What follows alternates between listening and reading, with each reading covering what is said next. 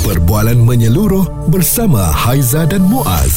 Pagi on point, Cool seratus satu. Semasa dan sosial.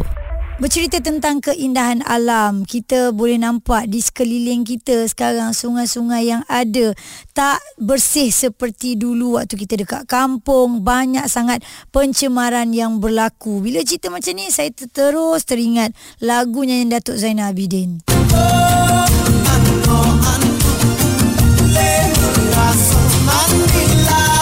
Ha, sini dia kata tak boleh merasa mandi laut, mandi sungai pun tak merasa. Dato', anak-anak semua bila nak tanya boleh ke mandi ke sungai tu, ha, kita sebagai mak bapak berceritalah, kita dulu kat kampung inilah tempat permainan kan. Dia kata eh dengan kotor apa semua, anak-anak dah nampak benda-benda ni kan, sehingga ke hari ini sebenarnya Malaysia masih berdepan dengan polemik isu gangguan bekalan air bersih yang kerap berlaku akibat pencemaran sehingga menjejaskan rutin harian jutaan pengguna. Bulan Oktober lepas misalnya, penduduk di sebahagian kawasan Klang, Shah Alam, Petaling, uh, Gombak, Kuala Lumpur, Hulu Selangor dan juga Kuala Selangor sekali lagi menjadi mangsa gangguan bekalan air akibat insiden pencemaran bau di loji rawatan air Sungai Selangor. Air sungai yang tercemar turut berpotensi menyebabkan penularan penyakit di kalangan spesies aquaculture serta membahayakan kesihatan manusia. Adalah tanggungjawab kita bersama. Jadi dalam situasi sebegini, bagaimana eh, pihak berkuasa dapat mengesahkan siapa yang bersalah dan siapa yang tidak, kerana sisa seperti darah ayam yang masuk ke dalam sungai itu semua kan, atau apa saja kekotoran sisa organik aa, contohnya sekiranya dibuang ke sungai boleh meningkatkan kadar permintaan oksigen biokimia sekaligus merencatkan oksigen terlarut dalam air dan membahayakan biodiversiti sungai. Responsif menyeluruh tentang isu semasa dan sosial. Pagi on point bersama Haiza dan Muaz di Cool seratus satu. Kita rindu uh, dengan keadaan sungai yang bersih, yang jernih. Kadang-kadang daripada atas jambatan tu pun dah boleh nampak dah ikan berenang-renang. Kalau dekat kawasan kampung saya, tanah gambut sungainya jernih lah, tapi dia air dia macam jernih tetapi dia warna kekuning-kuningan. Ha, mungkin ada yang tak pernah jumpa kan. Ha, itulah dia. Sekarang ni bila kita sebut pencemaran sungai ni sebenarnya perlu dipantau ketat. Kita bersama dengan Ir. Doktor Zaki Zainuddin, pakar kualiti air dan pemodelan kualiti air. Doktor, dijangka pada sesi persidangan Dewan Rakyat Suku pertama tahun dua ribu dua puluh empat untuk menambah baik akta sedia ada dilihat sebagai bertepatan dan sudah tiba masanya. Tapi uh, sebelum ni kalau kita tengok denda yang dikenakan, doktor, atas uh, kesalahan yang dilakukan, adakah terlalu rendah, doktor? Uh, bagi saya denda tu satu aspek lah. Dia hmm. ada satu aspek, dia ada satu aspek uh, punitif lah, di mana kita orang kata tu mengenakan satu denda kepada pihak yang mencemarkan sungai. Hmm. Cumanya bagi saya, saya selalu kata, okey, tak apa, kita boleh denda orang-orang yang melakukan pencemaran ni, itu satu aspek. Tapi yang lebih penting adalah aspek pencegahan. Hmm. Jadi aspek pencegahan ni dia lebih kepada macam mana kita nak mengelakkan pencemaran itu daripada berlaku. Kenapa kita nak kita nak pencemaran, pencemaran itu berlaku, baru kita nak memberi respon kan. Mm-hmm. Lagi baik kita kalau boleh kita boleh mencegah terlebih dahulu lah. Jadi saya nampak antara selain daripada uh, meningkatkan denda di dalam akta kualiti alam sendiri, ada banyak langkah-langkah lain yang saya nampak uh, sedang dibuat oleh pihak-pihak uh, berkuasa. Contohnya seperti di Selangor eh. Mm-hmm. Di Selangor dia sedang uh, mengamalkan, dia hendak membentangkan uh, Zero Discharge Policy, Z D P dipanggil, uh, dasar pelepasan bersifar. Mm-hmm. Di mana uh, dia hendak mengawal apa-apa pelepasan uh, pencemaran ke dalam sungai dengan mengenakan charge bayaran.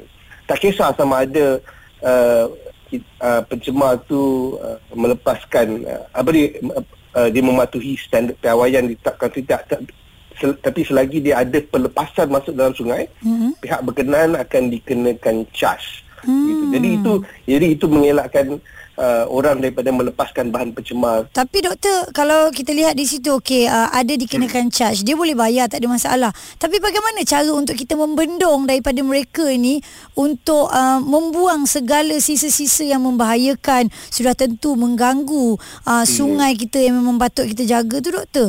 Nak bagi okay. dia orang faham tentang perkara ni. hmm. Itulah dia. Okey, jadi pertama sekali uh, yang macam tadi yang saya kata kenakan charge tu, dia mungkin ramai orang tak tahu tau sebenarnya. Hmm. Kita ada peruntukan dalam akta kita, hmm. kalau dia rawat pada hak tertentu dia boleh lepaskan. Jadi hmm. dia ingat kalau dia boleh lepaskan dalam sungai itu sebenarnya okey, tapi tak semestinya yeah. sebab dia itu bergantung pada saiz sungai dan sebagainya. Jadi dah saya kata membendung aspek even pencemaran yang. Tapi kedua yang soalan Haiza tadi, saya kata macam mana kita nak mengelakkan pencemaran itu daripada berlaku yeah. uh, to begin with kan. Hmm. Itu lebih melibatkan kepada pengurusan lembangan sungai itu sendiri. Hmm. Saya ambil contoh lah kan, macam di Lembah Klang ni contohnya, um, kita banyak mengalami uh, ni insiden-insiden penutupan loji rawatan air akibat hmm. pencemaran. Nah, sebabnya adalah ba- terdapat banyak-banyak pembangunan yang berlaku di kawasan hulu sungai. Jadi bila ada pembangunan pembangunan berlaku di hulu sungai ni, bahan-bahan pencemar yang masuk daripada hulu sungai ni, dia akan sampai ke kawasan hilir lah. Sungai ni mengalir daripada hulu ke hilir kan. Macam Aizah, Aizah kata kat kampung Aizah tu, uh-huh. ada sesuatu anak saya, ada Sungai Benut dengan Sungai Pinggan. Ya, betul, betul. betul. Kan? Uh-huh. Sungai Benut dengan Sungai Pinggan kan. Uh-huh. Jadi, kalau kawasan tu, memang sana tu kawasan, kita panggil P T lah, ada kawasan tapaya dia, ada kemerah-merahan kawasan Sungai Benut tu. Uh-huh. Tapi, kawasan lembangan Sungai Benut tu, dia tak, dia, pembangunan dia, adalah pembangunan, tapi not so, orang kata tu tak adalah banyak sangat. Uh-huh. Tapi, kalau ada banyak sangat pembangunan, contoh Contohnya macam macam di Sungai Kim Kim contohnya. Mm-hmm. Banyak kawasan industri. Maka berlakulah pencemaran kat Sungai Kim Kim dengan teruk. Jadi itu yang kita kena kawal kawal pembangunan tu. Yeah. Pembangunan tu harus dikawal dengan lebih elok mm-hmm. untuk mengelakkan insiden-insiden pencemaran ni daripada berlaku lah. Mm-hmm. Memang tak ada tempat lain lah tu ya doktor. Memang ke sungai jugalah yang yeah. dia akan buang tu kan. Allah, itulah peninggalan yang ada kan. Ha, itulah orang kata tu ramai antara actually apa yang Azhar sebut tu is a very good point sebenarnya sebab mm. ramai sebenarnya macam saya, saya ambil contoh macam tadi kan macam eh, mereka-mereka terletak di kawasan hulu ni mm. kadang-kadang mereka ni um, memang aktiviti pencemaran tu memang kita tak tak betul benarkan lah um, pelepasan bahan sisa haram dan sebagainya tapi mm. kadang-kadang ada pihak-pihak tertentu macam ni diorang ni dia tak sedar pun diorang terletak dalam lembangan sungai pun dia tak sedar pun diorang ingat bila dia buang dalam longkang tu tak okay. habis, habis kisah kat sana. Mm-mm. Tapi tak semestinya longkang tu dia akan mengalir ke sungai. Ya, betul. Ha. Suara serta informasi semasa dan sosial bersama Haiza dan Muaz Pagi On Point Cool seratus satu. Cerita tentang sungai yang tercemar dalam negara kita ni. Berapa banyak lagi uh, kita nak tengok ya sungai-sungai yang dah tak boleh nak dipakai. Dah tak boleh lagi kita nak duduk tepi. Uh, orang kata apa tepi sungai tu nak melihat keindahan alam sambil menyanyikan lagu-lagu alam kan. Lepas tu dengar pula deruan sungai tu. Ah, seronoknya. Ya deruan sungai tapi um, sungai yang tak cantik kan. Okey kita bersama lagi dengan Engineer Doktor Zaki Zainuddin, pakar kualiti air dan pemodelan kualiti air. Doktor, kita melihat uh, tentang um, pencemaran sungai yang berlaku ni, adakah benar? Sebenarnya ia juga berpunca daripada sikap kita sendiri. Kita orang yang secara individu ni yang memang suka melemparkan segala benda. Buang je sungai, sampah je sungai. Tak ada tempat lain lagi tempat dia nak buang ni. Betul-betul uh, apa yang Haiza cakap. Eh? Hmm. Sungai ni dia ada selalu satu slogan yang kita sebut sungai ni tanggungjawab bersama. Betul. Dia bukan saja terletak di apa ni uh, uh, di, di pihak, pihak berkuasa ataupun pihak pengilang tetapi juga orang ramai. Mungkin perkara yang paling mudah yang kita boleh lihat adalah daripada segi aspek uh, pembuangan sisa ke dalam parit dan longkang. Hmm. Kalau orang awam ni uh, ramai yang ada persepsi bahawa parit dan longkang ni dia itulah tempat dia nak buang sisa-sisa air-air kotoran dan sebagainya. Tak kisahlah kita mm. ke rumah. Especially kalau orang ada, ada apa ni, ada pembuangan daripada pasar dan sebagainya, dia masuk ke dalam lorong tadi. Kat situlah dia buang air sisa. Yeah. Sebenarnya dia tak tepat. Eh. Sebenarnya uh, longkang uh, dan parit itu dia sebenarnya adalah untuk mengalirkan air hujan sebenarnya. Mm-hmm. Dia bukan untuk mengalirkan air sisa. Sampah jadi, dan sebagainya. Eh? Uh, mm. Bukan. Sebenarnya di bawah Akta Jalan Parit dan Pembangunan eh, sembilan belas tujuh puluh empat, dia sepatutnya longkang tu tak ada patut ada apa-apa uh, pelepasan, malahan boleh diambil uh, tindakan oleh uh, pihak berkuasa lah. Mm-hmm. Jadi dalam erti kata lain, ha, kalau tak hujan patutnya parit dan longkang tu tak ada tak ada aliran lah sepatutnya. Mm-hmm. Jadi jadi dalam erti kata lain, orang ramai ni kita kena kena faham lah, uh, longkang dan parit ni bukan tempat pembuangan uh, air-air sisa sebenarnya, bukan mm-hmm. di sana. Itu uh, itu tujuan longkang dan parit dibuat sebenarnya eh.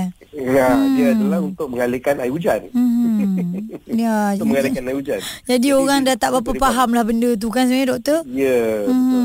Apa agaknya lagi eh, awareness yang boleh kita lakukan, doktor, uh, untuk kita terus sama-sama nak ingatkan kepada semua bahawa pencemaran sungai ni memang betul-betul kita nak kena jaga, start daripada diri kita sendirilah. I think lagi satu perkara yang penting, uh, uh, orang awam kena beri kerjasama yang baik dengan pihak berkuasa lah. Hmm. Sebab lembangan sungai ni, Haiza pun tahu, lembangan sungai ni besar. Hmm. Sungai ni panjang. Yeah. Kita mengalir daripada hulu ke hilir. Hmm. Jadi, um, kalau nak mengharapkan pihak berkuasa untuk membuat pemantauan setiap masa pada setiap tempat, susah lah. Berapa banyak sungai nak kena tengok yeah, tu.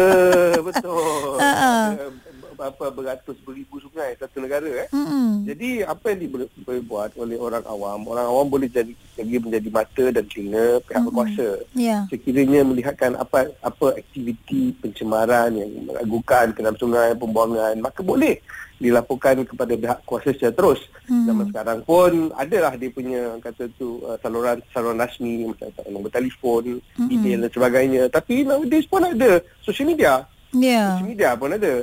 Jadi kalau ada apa-apa berlaku insiden pencemaran ke apa, mudah je, tak susah. Boleh boleh letak dekat social media, boleh tag mm-hmm. pihak berkuasa, sama mm-hmm. ada Uh, punya jabatan alam sekitar ke, Lembaga Sungai Selangor, uh, di Selangor ke, di pihak berkuasa negeri ke, macam-macam boleh tag, dan insyaAllah mereka boleh boleh ambil tindakan yang sewajarnya. Tapi pihak berkuasa pun kena respon lah. Yeah. Bila ada ada komplain, uh, kata tu ada komplain, ada ada ada, ada aduan, uh, kena memberi perhatian yang, yang sebaiknya lah. Mm-mm. Dan saya rasa kan kempen um, pada awal tahun seribu sembilan ratus sembilan puluh tiga tu, Cintailah Sungai Kita tu, uh, ah, boleh kita bawa sampai sekarang lah kot, eh. Janganlah hilangkan dia punya tagline tu. Oh, dan saya rasa yeah. kena ikut juga perkembangan semasa, macam mana lagi cara kita nak terapkan betapa pentingnya untuk jaga sungai kita kan, doktor? Semua ni yang penting sekali, dia adalah aspek uh, perancang, perancangan hmm. pembangunan di dalam lembaga sungai. Saya pertama kali saya sebut tadi tu, pencenggahan tu lebih baik daripada merawat. Ya, setuju. Kenapa kita nak tunggu satu tu berlaku baru kita nak buat sesuatu kan? Mm-hmm. Uh, pencemaran berlaku baru kita nak buat sesuatu. Jadi kos lagi. Mm-hmm. Ya, betul. Lagi mm-hmm. lebih baik kita kawal pembangunan di dalam sungai tu secara mampat. Yeah. Elak elakkan punca, saya ambil contoh eh, yang mudah. Mm-hmm. Ada banyak tapi saya ambil contoh yang mudah. Kita elakkan punca-punca pencemaran yang berisiko tinggi daripada berada di kawasan hulu. Hmm. Sebab kawasan hilir kita, tempat kita ambil air untuk minum. Yeah, yeah. Jadi kenapa kita, kita nak letak mm-hmm. nak letak apa ni punca-punca pencemaran yang berisiko di kawasan hulu sungai. Itu satu contoh. Ada banyak contoh lain. Engineer Doktor Zaki Zainuddin, pakar kualiti air dan pemodelan kualiti air ya, yang memang sentiasa melihat perkara ini. Satu perkara yang sangat penting untuk sama-sama kita jaga. Kena adakan semula lah eh, kempen-kempen yang lagi aktif untuk kita beri kesedaran kepada masyarakat betapa pentingnya penjagaan sungai kita. Suara serta informasi semasa dan sosial bersama Haiza dan Muaz, Pagi On Point, Cool seratus satu.